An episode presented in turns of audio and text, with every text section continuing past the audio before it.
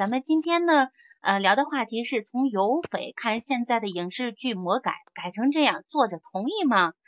其实就是在说有匪之前啊，我说一部。呃，电影吧，我不知道大家有没有看过，叫《十年一品温如言》。其实我之前有专门做过一期节目，就是关于这个《十年一品温如言》的。因为我是资深的书粉，那那本书的话，我看了不下十遍吧，我觉得至少有，因为我每年都会翻出来看。然后直到它嗯拍成影视剧，我是下了很大的勇气，下就是自己自我 就是做心理建设，嗯，然后我去看那个剧。去那个电影看了之后，就是首先那个男主就可能说他不是他的那个颜没有长在我的点上，所以我就是并不看好。嗯，但是还说到剧情的话啊，整个的影片我是为什么说它是魔改呢？然后我就不知道这个编剧是怎么想的。嗯，虽然说那那本书很长，但是你截取几个经典的片段改出来拍出来也是很好的。但是拍出来之后会让人觉得。没看过那本书的人看这个电影会觉得你你拍了个什么玩意儿，但是就是看过书的人，你就会觉得这这个电影也是拍了个啥，就没有看出来呃妍希的盛世美颜，也没有看到温恒的那那么温柔隐忍等等的所有的东西都好像都没有，就是点到即止，或者是连点都没有点到，就会让人觉得哎呀太失望了。那所以就是有了今天咱这个话题，因为《有匪》这部剧的话是前两年，呃，是赵丽颖复出产后复出的第一部剧，呃，她是跟那个呃王一博一起主演的，呃，那王一博这部剧呢，也是从《陈情令》之后也算是第一部比较大 IP 的剧吧。呃，就是《陈情令》里面的王一博是演的蓝忘机，是话特别少，就是人狠话不多的那种存在。但是在《有匪》里面呢，他就是呃直接变身一个话痨的小弟弟了。呃，然后呢，嗯，就是他们两个，就是说到这个魔改啊，嗯，他这部剧呃改动的部分其实还挺多的。呃，咱们可以来盘一盘，都哪些部分改了，然后再引申到其他剧里面，一起来聊一聊，好吧？嗯，好，那个是这样，就是当时，呃，因为我是比较喜欢那个王一博这个演员的嘛，呃，虽然虽然就是《陈情令》，我对他不是很熟悉，但是我是因为喜欢他这个人，所以呢，才就是关注到他的这个演绎的这个部分，嗯，然后当时就听说他要跟赵丽颖，然后要拍摄这个《有匪》嘛。呃，当时也觉得，哦，这个应该还是一部不错的这个古装剧。呃，之后呢，但是就有一个新闻，然后引发了我的关注嘛。然后当时是赵丽颖她发了一个呃微博，然后微博上面有一个图片，是一个就是双层的那个汉堡，然后呢再配了一个那个就是一个单层的，呃，另一张图片是一个单层的汉堡。然后呢，一个是大汉堡，然后一个是小汉堡，然后那个可能就是后来我听那个网友们解读说，其实赵丽颖是在暗示，就是说《有匪》这部电视剧它进行了大量的魔改，然后呢，从本来一个内容非常非常充实的一部这个原著吧，然后说影视剧被改成改编成了一个呃，可能就是像那种就是从双层汉堡变成了那个肉夹馍的那种感觉。让人觉得那个，然而就是让他的这个，就是让这部剧在没有播的时候吧，就主创主创演员就已经可能有点忍无可忍的一种感觉。呃，所以当时我就觉得，哎呀，这部剧会不会有很大的问题？呃，结果播出之后呢，确实经过这个大量的书粉的验证吧，觉得这个魔改的程度非常大，呃，然后也影响了这部剧的这个收视率。然后这个就是引发了我这个一个怎么说呢？一个疑问吧，就是说 这个原著哈，就是他写成之后，呃，在改编在这个影视剧化的这个道路上，到底有没有必要就是对他做大量的这种改编？如果如果说做大量的改编的话，会对他产生一个很大的影响吗？嗯，你像这个部分的话，其实不光是电视剧啊，电影也有这种巨大的问题存在。呃，比如最近就是上映的这个叫，呃，我刚看过那部剧是，呃，《神奇动物》第三部啊。然后据说这个《神奇动物》第三部呢，它其实原著作者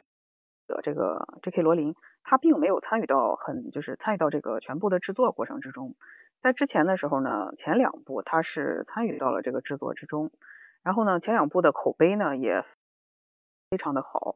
呃，得到了大家就是说哈利波特之外的那个他的新的这个小说的这个关注度，呃，包括这个电影的这个美誉度都非常好，然后包括故事的情节，呃，也让大家觉得嗯很有这个魔幻题材的这种呃状态。但是呢，第三部一出呢，结果大家就是网上恶评一片。大家说为什么呢？是因为这个其实原著里面并不是像电影里面那样拍摄的。然后这个新晋的导演呢，他并没有参考这个书里面的内容，他其实做了自己的一种自我加工。然后包括对情节啊，然后包括对演员设置啊，然后包括故事里面的很多这个伏笔啊、暗线啊什么的，全部都用他的那种就是世界观去就是拍摄了。结果。那么就是遭到了 这个大家的一致的恶评吧。呃，这个导演当然他可能有他的这种想法，但是如果说从这个书粉或者说是我们这种普通观众来说的话，因为嗯怎么说呢？因为你像如果像我这样的一个观众，嗯，比如说从电影的角度，我可能会去了解这个背后的故事，但你像有匪这样的剧的话，我可能假如说我不是那种呃非常强烈的关注他的一个。观众的话，我可能就会觉得这个呃，大概作者就是这么个意思呗。然后如果说这个确实不符合我的价值观的话，那我可能会延伸觉得，哎呀，这作者就是写的什么呀？以后他的剧我都不看了，可能会产生这样的后续的影响。所以说，嗯，其实就是也想提出这个问题来，就是这个编剧和导演他们能不能这样去魔改这个作品？然后魔改了之后的话，谁又替这个作者来伸张这块正义呢？或者说？嗯，书粉们又应该怎么办呢？面对这个就是魔改的，现在就是普遍都有魔改的这个状态的情况之下，嗯，其实其实魔改的很就是剧呀，影视剧非常非常的多啊。呃，就是刚刚阿雅分享了她看的，然后我再来说一说这个有匪吧，因为有匪我是看了剧又看了书，先看的书又看的剧，呃，它其实改的部分有好的也有不好的。嗯，咱们就是先来扒一扒吧。嗯，就比如说啊，呃这个我想想啊，怎么怎么说呢？就是呃，说先说一说这几个名字吧。就是小说里面的，呃，在这个里面那个小说里面的小人的头头叫做梁少，但是剧里面改成了王林。那北斗呢是一个统称，电视剧就把它改成了地煞，还有了地煞山庄。其实北斗七人对应的是北斗七星的名字，那电视剧里边改的名字也是有点莫名其妙的。就比如说天书是贪狼沈天书，现在是改成了沈天树。然后天玄呢是巨门古天玄，改成了古天险。那天机呢是陆存求天机，改成了求天进。那天权呢是文曲，然后楚天权改成了楚天瑜。那玉衡呢是廉贞，可能是他死的早，不配有名啊，有姓啊。这个地方是就是不说。那开阳呢是武曲星，然后是同开阳，后来就改成了同天养，就是李胜的杀父仇人。瑶光呢是破军，陆瑶光改成了陆天旷。啊，说实话，现在就是我看剧的时候，我一度认为就是出现了这个人，妈呀，这是原著里的谁呀？我一开始是不知道的，呃，再到后来就是在在直接在继续看剧的时候，也会觉得，哎呀，怎么说呢？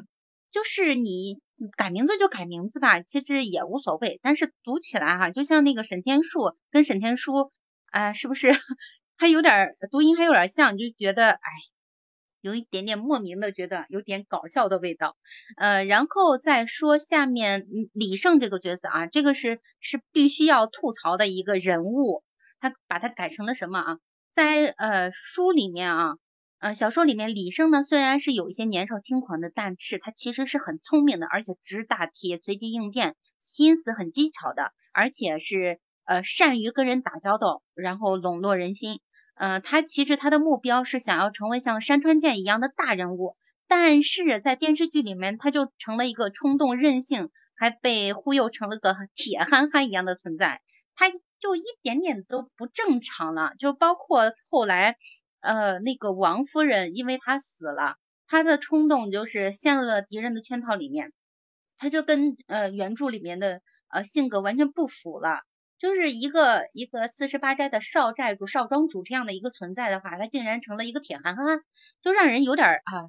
接受不了。那然后再说，呃，就是有一个就是刚出场的时候，呃，因为是那个李胜跟那个周斐他们两个相约要决斗洗墨江，两个人要打，但是呢，就是因为呃铁木那洗墨江上有那个机关嘛。他们不知道他到底有多厉害，然后这个时候准备夜渡洗墨江的谢允救了他们两个人。那也正是那个这一段的时候，出现了那个叫叫谁周斐他娘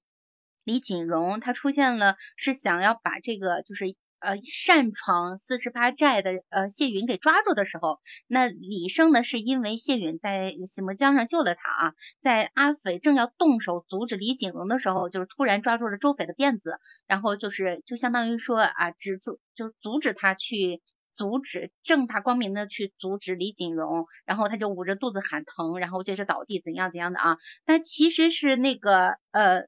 电视剧就改成的这件事儿是周斐来做的。那就是这把这个，其实，在剧里面就是显示出来，反而是周斐呃更多的啊聪明或者是怎样的，就是咱们嗯观众看了之后可能会觉得哦这可能是为了 CP 的发展吧，但是但是真的对这个李胜有点不公平啊，因为本身人家不是不是真的不是一个傻子，他很聪明的，哎，然后就就像我刚刚说过的，王老夫人因为她的冲动死了。那就是如果说是因为他发现了通天阳，想要为父报仇，然后这个可能也可以理解。但是如果在小说里面的话，王夫人因为李胜死了，她真的会啊内疚一辈子的。但是剧里边就是轻描淡写的就给啊就给过去了。那再说到呃另外其他几个人，像周斐在呃在剧里面他就是一个学渣，听不懂也听不进人话，而且还直来直去的。那谢允呢就变成了油嘴滑舌，阿斐说什么都是好的。那李岩呢，就是一个缺心眼；阿斐说什么都是对的。那杨锦呢，就是啊，脑子缺心眼，被人卖了还帮人数钱的那种。那应和从呢，就是眼里边只有毒跟蛇，跟只有他的蛇还有他的毒，有点有点搞不清楚状况。那你听到我说了这些之后，会不会觉得啊，这是一部什么剧啊？全员不在线嘛？智商不在线，一群傻憨憨嘛？就你看了剧之后，你会啊，真的有这种感觉，就觉得。赵丽颖怎么就是那么直来直去的，什么话都听不进去，而且她的配音也让人觉得很奇怪。我就觉得，就是至少目前我谈了这些之后啊，会觉得这部剧真的是魔改到不成样子。但是它也有好的部分嘛，不是不是说呃完全改的面目全非，不是不是所有的都面目全非的。那就是呃，为什么就是这部剧它播出之后，他说收视率不算滑铁卢，但是也差不多吧，收视率是有点惨淡的。所以就是跟我刚刚扒的这些呃主创人员啊，嗯，他们的改动那么大，其实有很大的关系的。那咱们再来看看其他的剧，除了我刚刚说的叫。十年一品温如言以外，你看到的其他的，呃，有原著，然后呃，魔改成影视剧的有哪些？咱们一起来扒一扒吧，好吗？啊，好的，就是我我现在不是说去扒那个影视剧魔改，我觉得现在影视剧魔改的真的太多了。嗯，我们 你说是不尊重原著吗？也也不完全是吧。但是如果改的太过分，的确是啊。呃，其实，在这个魔改这个事情上的话，它不是一天两天产生的了。大家好多人觉得这个改完了之后，基本上口碑特别好的还是挺少的。很多人都挺心疼这个原著的啊，就原作者的，哎，觉得他们怎么会去同意这些导演或者编剧把它改成噼里啪啦改成这样了呢？啊，那么其实很多就是魔改的话，也不就是这个影视剧，它对这个原著进行魔改的话，那么原著作者他基本上是大部分情况下他是不太同意的，啊，但是这个。编剧和导演有时候会说：“哎，这个市场的行情你不懂，那你不知道观众他喜欢看什么类型的，就按照你这个原著去拍的话，很难迎合观众的这个口味。拍出了之后，这个呃口碑一定会扑街，不是多么的好的。反正就是以一种就是各种各样的这个借口来进行搪塞。”然后这个其实影视剧对这个原著进行魔改的话，也不完全说我们老说，哎，那一定是编剧他他要求去改的，导演他要求去改的。有时候，呃，偶尔也有少量的情况，就是原著的作者和编剧呢，他们为了说让这个故事更符合这个市场行情，所以稍稍做一些改动。但是我们不能接受的是什么呢？这种改倒还好，是很多 比较大的这个腕儿的演员啊，他们是非常非常的强势，他们是。是怎么着呢？就觉得这个剧这儿也不好，那儿不好，他你演就演就好了，他不，他要插手到这个编剧里边，他自己就开始自带编剧了。他觉得，哎，这个台词不太好，这个故事情节设计的不好，我要你怎么怎么样。他非常非常强势，等于是有点手伸得太长了，他要去改这些，所以已经影响到这个整个故事的架构。那么他不是一个这个资深的编剧，顶多就是拍了几年或者拍了一段时间的这个戏而已哈。对这个戏呀、演戏的一些东西，他可能稍微懂一些。但是你说让他走编剧这条路线，他可能不太合适的。所以就是在这样的情况下的话，如果是被这些非常强势的演员去摧残这个剧本，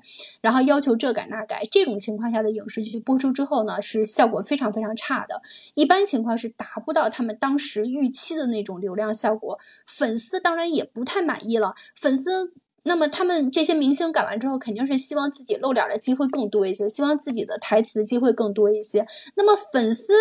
有时候看的多了，而且这个光看脸的话，他们也要去欣赏剧情的，觉得怎么这么乱呢？我怎么就是有点摸不清楚，越看越晕啊这个剧，然后就会把这个责任推。推给谁呢？推给原著或推给这个编剧啊，或者推给导演，说导演拍的设计的不太好，怎么着的？然后就是往外去推，所以就形成了现在的一种这个魔改有点乱套的这个形式。所以我觉得还是要多多少少真的要尊重原著。如果你改的话，一定要征得原著的这个同意嘛，哈。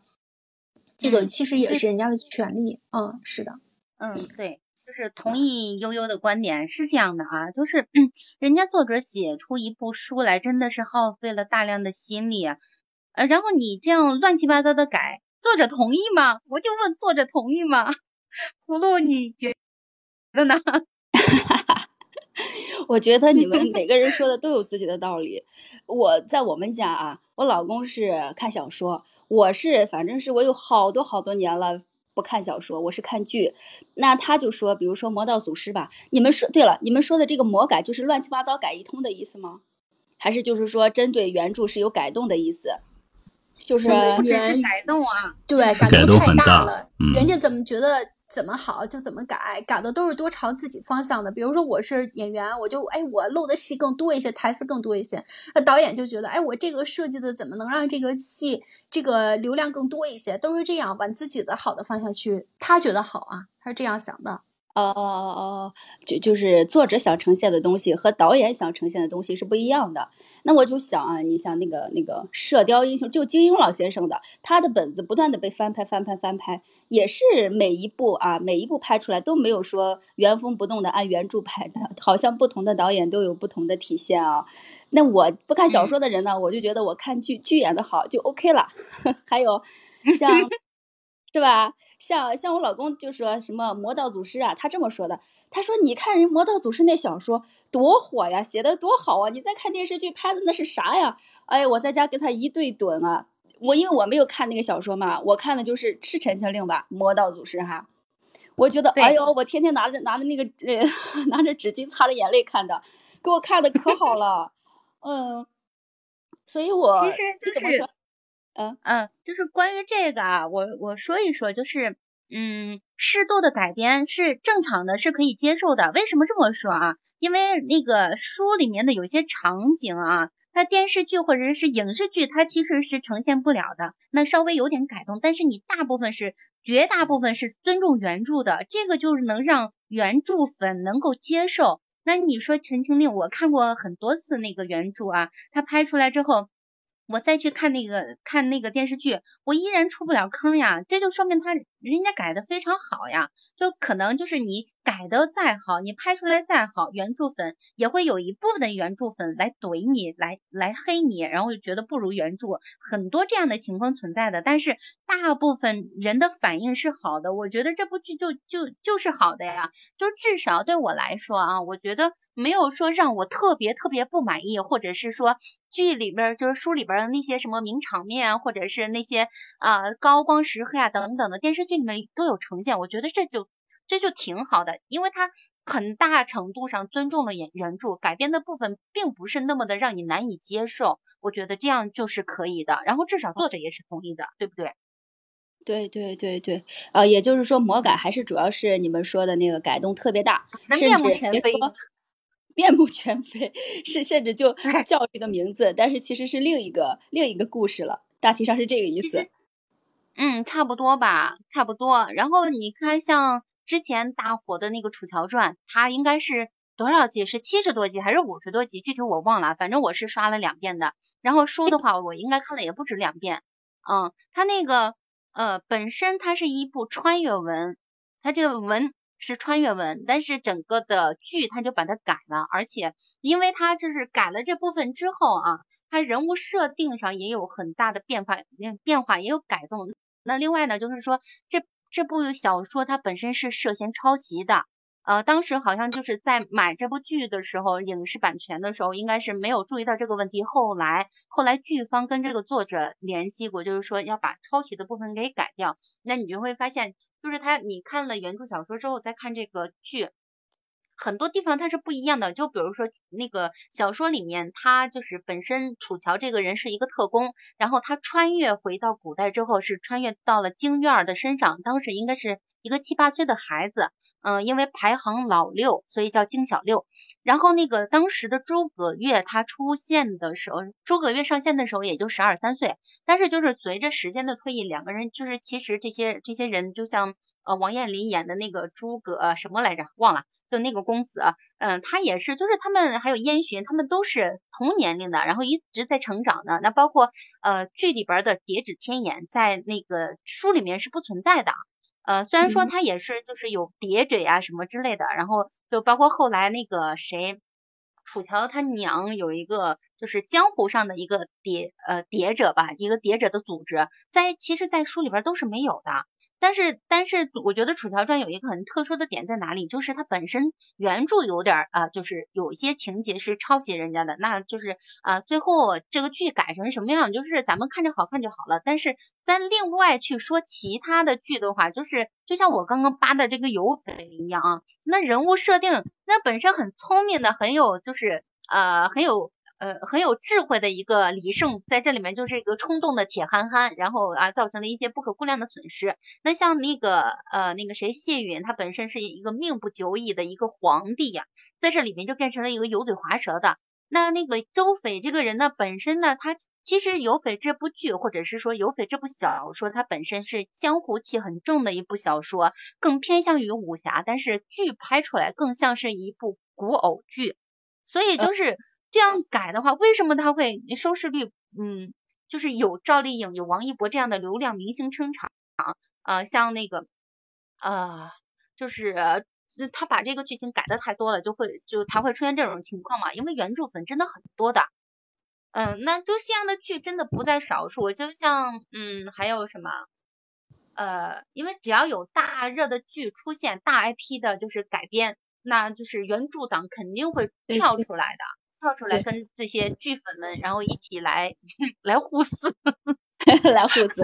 我看这个剧，我单纯就是觉得他们两个的造型一点都不入眼，真的是就觉得那个赵丽颖啊，多漂亮的一个女演员呀，就觉得那个剧里就觉得好像那造型跟她有一点点不搭，好像就是从那个抠图一样，就是把你的脸硬给硬给塞进去的那种感觉。包括王一博演的那个啊男角色，也是觉得那造型并不适合他。还是说之之前他那各种造型都深入人心了呢？就觉得那那两个男主女主造型都不太适合他们，都不太搭。那就单纯从那个观众的角度去看，嗯嗯，就是对于我来说啊，我是觉得就是他们两个造型还好，但是配音就有点糊了，配音太大了，真是每个人关注的点都不一样。其实就是呃，咱们再回到这个影视剧的魔改啊，呃，就是说咱们刚刚扒了一些，嗯，就是魔改的，然后让人面目全非的，然后可能真的是就像刚刚悠悠说的那样，就是很多人。他可能是拍过几部剧，或者是拍过几个小电影，或者是怎样的啊，就开始对这个剧本指手画脚，然后不是那么的尊重原著。但是有这么两部剧，它是作者亲自操刀的，然后呃，就就是让原著党看了之后，就啊，真的是不能自拔。哎，我啊，我我先说一个，就就着那个谁悠悠那个话说，他刚才说有很多演员。可能是给自己加戏，然后或者说是那个进组的那种。对对对对，就是这个带资进组 这个事情吧。其实还有一个非常有意思的事情，就是我们我以前关注的一个导演，然后呢，这个导演可能现在就是他呃不太能说他是谁。然后他曾经拍过一部电影，他是一个香港导演。他曾经嗯，因为有一段时间嘛，我们的这个香港导就是电影人啊，他们会到内地来，因为内地有很多人喜欢他们。然后喜欢他们的电影，然后也喜欢，就是希望说他们能跟这个内地进行更深入的合作，呃，然后呢，于是这个导演他也就应邀来到了这个内地，呃，之后呢，就是这个结果，这个并不是说演员哈带资进组，是投资方然后带人进组，然后呢，投资方就 可能是带了自己身边的一个那个什么，然后可能是一个小姑娘，然后就非就强烈要求。给这个小姑娘加戏，嗯，然后呢，可能加着加着吧，本来从那个就是女三、女四，然后加成了女二，然后又要最后呢，就要求从女二呢加成主角，然后整个呢就导致他这个戏呢拍的是乱七八糟，然后无法那个什么，他自己都无法自圆其说。后来他干脆呢就拍了另一部讽刺的这个电影，然后在这个电影里面呢，他说这个呃就是那个谁，嗯，郑中基演的那个这个。带就是带资就是资方的这个老板，然后呢，他要求这个怎么着呢？就给谁加一个角色呢？就是给他那个什么，给他的一头驴加一个角色，然后以此来讽刺这件事情。所以就是有的时候我们去看一些剧里面，确实会你会觉得，就像你说的那个，就像哈哈说那个，哎，可能明明没有这个人，然后突然间就加了这么一个角色出来，究竟到底是谁给加成这样的？也未必一定就是说导演是 导演的本意。有的时候，嗯，就说金钱的力量真的是有的时候有点可怕，嗯，反正也说明他们可能从本质上就并没有真正尊重这部剧，或者说尊重这个，呃，故事的原著作者，也没有尊重观众，嗯，对，就是你说到这个啊，你让我想起了一部剧，叫做《你是我的倾城时光》，你和我的倾城时光，这是丁墨的一本书，嗯，是赵丽颖还有金瀚他们主演的，呃，真的是就是。传出来啊，真的是改到面目全非啊！很多人物莫名其妙的就出现了，嗯，而且那些那个情节也是有点莫名其妙的，嗯，反正就是我我是没有看完的那本书，但是我看了很多遍。但是这个编剧竟然是丁墨本人，你知道吗？是作者本人。然后呃，当时开播之后，就是网上炒得很热，就是说那个叫曹曦文吧，那个演员。带资进组，给他自己加了非常非常多的戏，然后以至于说，就是因为他的戏份太多了，嗯，本身这个人物就是没有的，在原著里面是没有的这个人物，后来给加进来了。就像刘恺威演的那个大哥也是，他就是在剧里面就是一个名字的，就是在原著里面就是一个名字的存在，但是他戏那个剧里边有有很多他的戏份，就可能跟表现方式也有关系。但是像曹曦文演的那个人啊，他就是真心是不存在的。真心是不存在的，嗯，然后就是包括他的剧情也是，看了前几集之后，就是有我就看到原著里面一点点的影子，就是像那个就是林副官那部分，其他的我就没有看到原著里面的一点点的影子。所以虽然说我很喜欢这部这本小说，我很喜欢丁墨，但是那部剧我气了，作为原著粉的我忍不了。但是这个的话，就是他作者是亲自操刀去改，然后改成这样的话啊，我我是觉得啊，呃，金钱至上吧，可能是这么说更合适。因为人家带资进组，想要给自己加薪，那就加呗。然后就是包括他去剧组的时候，就是就恨不能拉个大衣柜，就是衣服那样的衣柜过去，那也没有办法，人家是金主爸爸嘛。哎呀，就是可能可能这样的事情会很多，所以就是呃，虽然说小说很好看，但是呈现出来的影视剧并不是那么的尽如人意。那说到这里，其实我还想说一部，就是刚刚我没有说完的那个话题啊，就是也是作者亲自操刀的，然后改的是让这些原著党们就觉得大呼过瘾，而且是出不了坑的那种。这部剧就是《一生一世》跟《周生如故》，它其实是一本书，这本书的名字叫做《一生一世美人谷》。然后这是其实我之前有专门呃开房间聊过这个话题啊，它这个是这本书可能是古代的部分只有不到呃不到十分之一吧，或者是在就是稍微多一点，但是古代的部分并没有那么多，但是呃将墨宝非宝亲自操刀改了，改出来了二十四集的古装电视剧。每一个人物都非常的立体，然后真的是虐到你心肝脾肺肾都是疼的那种。然后，嗯，它是因为这这本书它改成了两部剧，一部是古代部分，一部是现代部分。现代部分就叫一生一世，然后古代部分是周生如故。我们说嘛，就是很少的部分，但是它给它扩充成了一部电视剧，而且每个人物都很立体，故事情节很丰满，很饱满。看了之后就就觉得，就是古时候的周生辰跟跟时宜他们两个就应该是那样子的生活的。然后他们包括他们的家国天下呀，啊，包括爱而不得呀，然后那个爱你在口心难开呀，等等的，这些都是。那再回到一生一世，嗯。因为在古代部分，两个人就是爱你在口心难，嗯，爱你在心口难开的那种啊，呃，然后基本上是古代部分全员下线，就是从来好像从来没有一部剧可以做到这样，让所有的主创人员全都死掉了，基本上全都死掉了，没有几个人活着，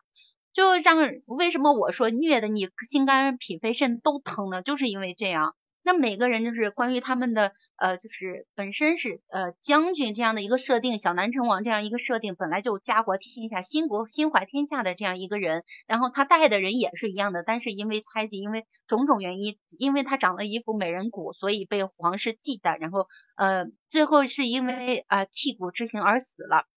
那十一就追随而去，然后从城楼上一跃而下，然后这个古代部分结束了，就是呃两个人就是。爱到骨子里面，谁都说不出来，然后最后双双赴死。然后到了现代这个部分，就是作为女主角的时宜的话，其实是带着前世的记忆，呃，生活着的。虽然说随着年龄的增长，她以前的记忆慢慢的越来越少，但是依然是带着对呃对这个周生辰的那种。爱到骨子里的那种爱一直在活着的，然后呃幸好这这一辈子又遇上了他，而且就是男主已经不记得了，但是他之前在啊在古代的临行前吧，他其实有一个愿望的，就是他用他的呃。用他的什么，就是小南城王当时是就是非常帅气的一个人，他其实用他的容貌，用他的什么什么，就是换时宜今生的，就是啊倾城貌呀，或者是怎样的啊，就是到。到了这一世之后啊，然后十一真的是变成了一个倾城倾国的女子，但是呢，就是心里面还是爱着他的。就是现代部分特别特别的甜，但是也有虐的部分，它增加了一些虐的部分出来。但是就是就是这样一部剧啊，因为是作者亲自操刀的，呃，然后就改编了，改编成电视剧之后，就让这些原著粉们就觉得。真的很棒，改的太好了，也就是亲妈才能啊对自己的孩子这个样子。但是反观这个你和我的青春时光的话，丁墨作为编剧，然后真的是改到啊，我这个原著粉都不忍去看，就是对比立马就出来了。我不说呃作者的功力怎么样，但是只说这样，如果是像墨宝非宝这样的去改的话。他就会有很多，就是哪怕是路人缘，他也会赚足，因为他写的很多小说的话，我我都是看过的。那对这个是尤其印象深刻的。他改编了之后，我对于周生如故的话，我到现在都就真的是不忍点开再去看第二遍，我就觉得太虐了，虐到你心疼啊，真的是心疼。但是看周生如故又又让你甜到骨子里面，然后像其他的剧的话，就是魔改的面目全非的，然后真的是啊让你不忍去看。那你就是除了这些作者亲自操刀来做编剧来改编的话，那其他人那些编剧，你的存在可能说因为有资本方的意愿在里面，然后有有来自这些呃主创或者是导演呀这样的人的压力，但是你整个的这样改，我就想问，你改成这样，作者同意吗？真的是改到面目全全非啊？可能出来东西之后，作者都不认识啊，这是我的孩子吗？可能就真的会有这样的情况。因为现在魔改魔改的太严重了，所以针对这些嗯。剧的话，它武侠、仙侠各种各种的，因为改的实在是太多了，所以作者大部分情况是不同意的，就像开始说的似的，大部分是不愿意的，但是没有办法，有的时候是也是碍于说关系或者是钱的原因吧，等等等等，呃、还有投资方，对，只要是现在问题就出现在只要是有人掺和的这个剧里边，都想去改一改，都想在编剧里边有自己的一份功劳，也是很奇怪啊。现在所以说现在的电视剧真的跟原来比的话，那么更不接近于原著了。咱们在前面的时候做影评的时候，就是比如说像金庸的很多剧，什么《笑傲江湖》啊，还有这个《射雕》啊，等等等等。我们再看它的几大版本，基本上每一个剧都有十个左右的版本。然后去盘的时候呢，发现很多人说，哎呀，这个不接近原著；很多人说这个还有点接近于原著，但是几乎没有人说这个跟原著是非常非常接近的，很少有这样的评论啊。所以在那个时候，也就是再往前推个十几二十年的时候，那那会儿在拍剧的时候就已经出现改，多多少少改，只是改的少，称不上魔改。啊，那么而且改的时候，基本上他会同征得这个编剧的同意啊，征得原著作者同意，因为原著作者他是知道的，他自己有时候原著作者也评价，哎，这个有点跟我的这个原著有点不接近啊，离得有点远了，他自己也会评价啊。那么，但是呃，但是现在的是真的改的有点太离谱了，甚至一本原著里边能达到有将近半成都是给改动了的，所以我们觉得还是。尤其是改的太厉害的那种的话，让你看着就是看了前面不理解后边，看了后边之后跟前面一接吧，又有一点感觉，哎，这不是自己打脸吗？说这话都有点不能自圆其说的感觉了，所以很难让人接受啊。我们我们说我们聊也只是聊一聊，但是真正说能够让这个魔改这个现象说越来越少出现的话，那么还需要经历很长一段时间。反正咱们肯定是没有办法。说，哎，就是做个几期节目什么的，就能够限制或者要求他不去魔改什么的。我们期待说魔改的这种现象越来越少啊，那么改动的相对来说越来越少，能够让观众真正的看到这个原著作者他的真正的中心思想和要表达的意思是什么。这样是我们这个观众，也是我们广大听众的一个最大的愿望吧？啊，只能这样说。嗯，对的，对的。其实个，哎呀，你先说。啊，呃，对我正好就是听到这个说法嘛，然后可以再分享一个，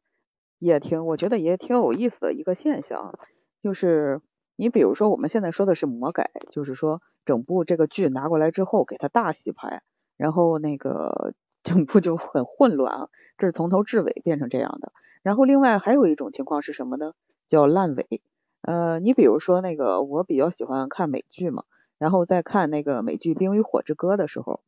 这个这部剧其实当年在推出来的时候，它其实是一个鸿篇巨制，因为它本身原原著呢就是一个非常优秀的一个原著，但是有一个问题是什么呢？这个作者他他那个什么《冰与火之歌》他没有写完，它一直是在连载之中的，但是不但是无论是从 IP 啊还是从这个观众的口碑来说，这部剧在西方有非常这个良好的这种。呃，这个就是有强大的这种收视市场嘛，然后于是这个制作公司呢就开始制作这个东西。呃，从前面的几季来说呢，呃，的确是非常好，从口碑啊，然后到制作呀，然后再到这个呃影视效果的呈现，都就是说基本可以说是忠实于原著。然后这这个呃，当时我们也称它就是良心之作嘛。然后我觉得，因为我曾经有一个观点啊，我觉得书的世界是很好的。但是书呢，它只能存在于人们的想象之中，呃，然后电影呢，其实电影和电视剧，它是一种这种，就是将它呈现，将它呈现的更加立体，然后将它呈现的更加完美的一种，这个就是立体化的一种表现吧，呃，所以呢，当时所有的这个《冰与火》的这个观众啊，就嗯就觉得这个其实最起码还是对得起良心的，然后就大力的推广这部剧，但是结果没想到在去年还是前年的时候。突然出现了一个什么事情呢？就是这个剧组的那个资金链断裂了，因为因为这个《冰与火》的世界观，就是说世界展现就是实在是太宏大了，然后剧组的资金呢，就是后面实在是有限了，没有办法再去投入也没有办法再去做了。于是呢，他们就嗯，也是怎么说呢，在无可奈何的情况之下吧，就草草的收尾，然后把这把这个整部这个剧就结束了。然后实际上呢，这个作者呢，他还没有这个写完这个结局，而且呢，从这个结局的这个收尾的这个过程之中来说呢，呃，其实这个所有的观众都是不满意的，因为他跟就是每个人物的这种被经历啊，然后和最后的这种 剧里的这个剧情呢，是完全那个不搭调的。然后所以说，就是全球的这个呃影迷吧，或者说是剧迷，全部都在骂这个制作公司，呃，然后。我觉得这也是一种非常有意思的现象，就是你也没有办法就非常去指责他，因为谁来投资继续往下拍呢？这也是一个问题啊，所以也会呈现出这样的一种情况。我不是说改成这样，作者同意嘛？然后除了作者作为编剧出现，然后去操刀改的剧本以外，其实很多时候作者是。呃，在版权卖出去之后，它是消失了的。可能说从把版权卖出去，然后直到作品上架，可能中间需要好几年的时间。这个期间，作者是完完全全消失在这部剧的制作当中的。所以就是有时候作者也很无奈。那另外再说一个编剧，编剧的话，可能是嗯，咱们大多数人都会觉得。编剧是承担了尊重原著的一个很大的这个压力啊，很多人都会觉得啊，编剧是有这个决定权的，但是实际上不是。咱们刚刚其实也都分享过啊，就关于这一点，就很多带资进组的人，包括投资方，然后包括有一些带资进组的演员，嗯，还有像导演等等的话，他们可能说想要提携某个人。啊，就会让你编剧加一加台词，想要捧某个人，你的台词可能就会多一些。所以作为编剧的话，可能也是比较无奈的。所以作作为这个就是两个，可能是咱们认为就是咱们普通的观众来说啊，嗯，觉得他们可能是对这部剧的剧本的有决定权的人，其实他们可能真的没有那么大的权利。那就像刚刚阿雅有说过，就是有一有一些剧的话，它可能是因为要呈现的场面过于宏大，然后呃对这个资金的需求特别特别的大大，然后就是呃就就会出现这种烂尾的情况嘛。那你也没有办法，真的是撑不起这个这么宏大的投资或者是这么宏大的世界观的架构的话，那不烂尾又能怎样呢？是不是？哎，我突然 想起来一句话啊。说我不要你觉得高兴，我要让甲方爸爸觉得高兴就可以了，对吧？嗯嗯，是的。现在嗯，听了嗯，听了各位呃小姐姐们说的这个关于魔改这个事情啊，真的是这个编剧和导演啊，真的是充满了很多的无奈啊。有的时候一部挺好的小说呀或者剧本啊，最后就改的乱七八糟了，最后。对，只是满足了甲方爸爸的这个开心高兴，嗯，然而让这个一部挺不错的，本来是挺不错的一个电视剧或者是电影啊，最后就乱七八糟了啊。对，所以说其实这个又涉及到一个什么，就是这个呃关系人际关系的问题。那如果要是聪明点的导演的话，其实找这个投资方肯定都多多少少都会找的。一般很少有说这个导演自己把这些全都给承担下来，除非说是小剧本的这些啊，投资个百八十万什么的，那这种的能干下来这这个，但是一般很少。他们如果要接了这种，就是比如说写出来的。呃，这个著作的，然后再翻拍，再拍出去的话，基本上几几千万都不一定能拿下来，有的，所以一般很难，很不愿意说一个人去承担，他们愿意去找投资方，但是找了投资方之后，就会牵扯到人家花了钱，人家要出主意，人家要做一些决定权。所以稍微聪明点的导演，他们会去跟投资方进行协商。当你提出来一个要求，我这边觉得你这个要求稍微有点过分，或者我我不太愿意去满足你这个要求的时候，哈，那么就会找人去公关他这个问题，跟这个甲方，但是又不能把甲方给惹怒了，惹怒的话，人家不投资，人撤资了，你这个电视剧还真的就烂尾了，没法往下拍了。所以又涉及到这些，嗯，确实都不简单，太多了，嗯，对，真的都不简单。所以我们看的电视剧能够说完完整整的看一部跟原著非常非常接近的，我们就庆幸吧。那导演一定是非常厉害的，我觉得 他把所有人全都给压下去了哈。你们不能提意见，估计是。确实是这样。平衡各方的呃利害关系，真的是不是一般人能做的。嗯，很难。嗯，除了经济实力，你还得有人际关系，也能让这些人能跟着你走，能听你的，这样才行。否则随便谁，那你来一个大咖，非常厉害的一个演员，都能把你给压倒了。他要改，你你如果要是这个导演非常立场不坚定的话，也没有办法。是这样的，就是从有匪，然后单看这部剧的话，可能会觉得还不错。但是相对于呃原著来说的话，很有有很多槽点。但是一部剧能够呈现在观众面前，它肯定是做出了很多的努力的。呃，不管是从演员来说，还是从编剧呀，然后呃从导演等等的，他们其实是做了很多工作的。那还有其他的一些魔改的剧，让咱们觉得啊被改得面目全非。呃，但是有一个什么希望呢？就是说。呃，在这些把一些啊小说改编成影视剧的过程当中，咱们还是希望更大程度的去还原原著，去尊重原著的。但是相应的改编，咱们也是可以接受的，因为有些呃那个小说里面的场景，它是在那个实现不了的，就是拍摄不出来的，呈现不了，那就是做做相应的改编的话，改动咱们也是可以接受的。如果说，你真的是啊，就是基于各方的压力是那个什么的，呃，就把它改得面目全非的话，就是嗯，不是说我所有的小说都看过，然后所有的改编成影视剧的小说我都看过，但是作为观众的话，我是觉得就是不要碾不要碾压我们的智商好吗？不要觉得我们都是傻子好吗？这些观众的话。其实就是可能说有一些剧出来之后，呃，有很多黑粉骂，但是黑黑黑火黑红它也是红，虽然说是这样啊，但是更多的还是说你去尊重原著，呈现出来一个更好的作品的话，我觉得才是一个正道吧，嗯。反正就是我自己的感觉是这个样子的啊。那如果说我的观点有表达的不到的地方，或者是我们麦上的嘉宾，然后说的有呃你们咱们麦下的观众、听众，或者是其他的小耳朵听到之后有觉得啊有不妥的地方，或者是想要跟我们讨论的啊，直接在评论区留言就好，咱们一起来探讨一下关于魔改这件事儿。因为魔改的话。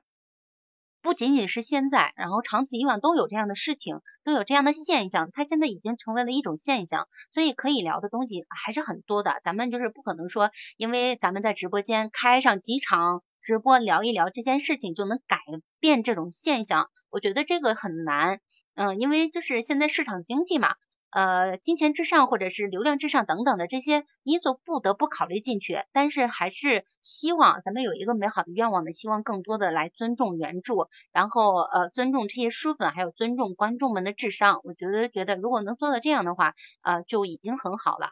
嗯，好了，那咱们今天的节目就到这里结束啦。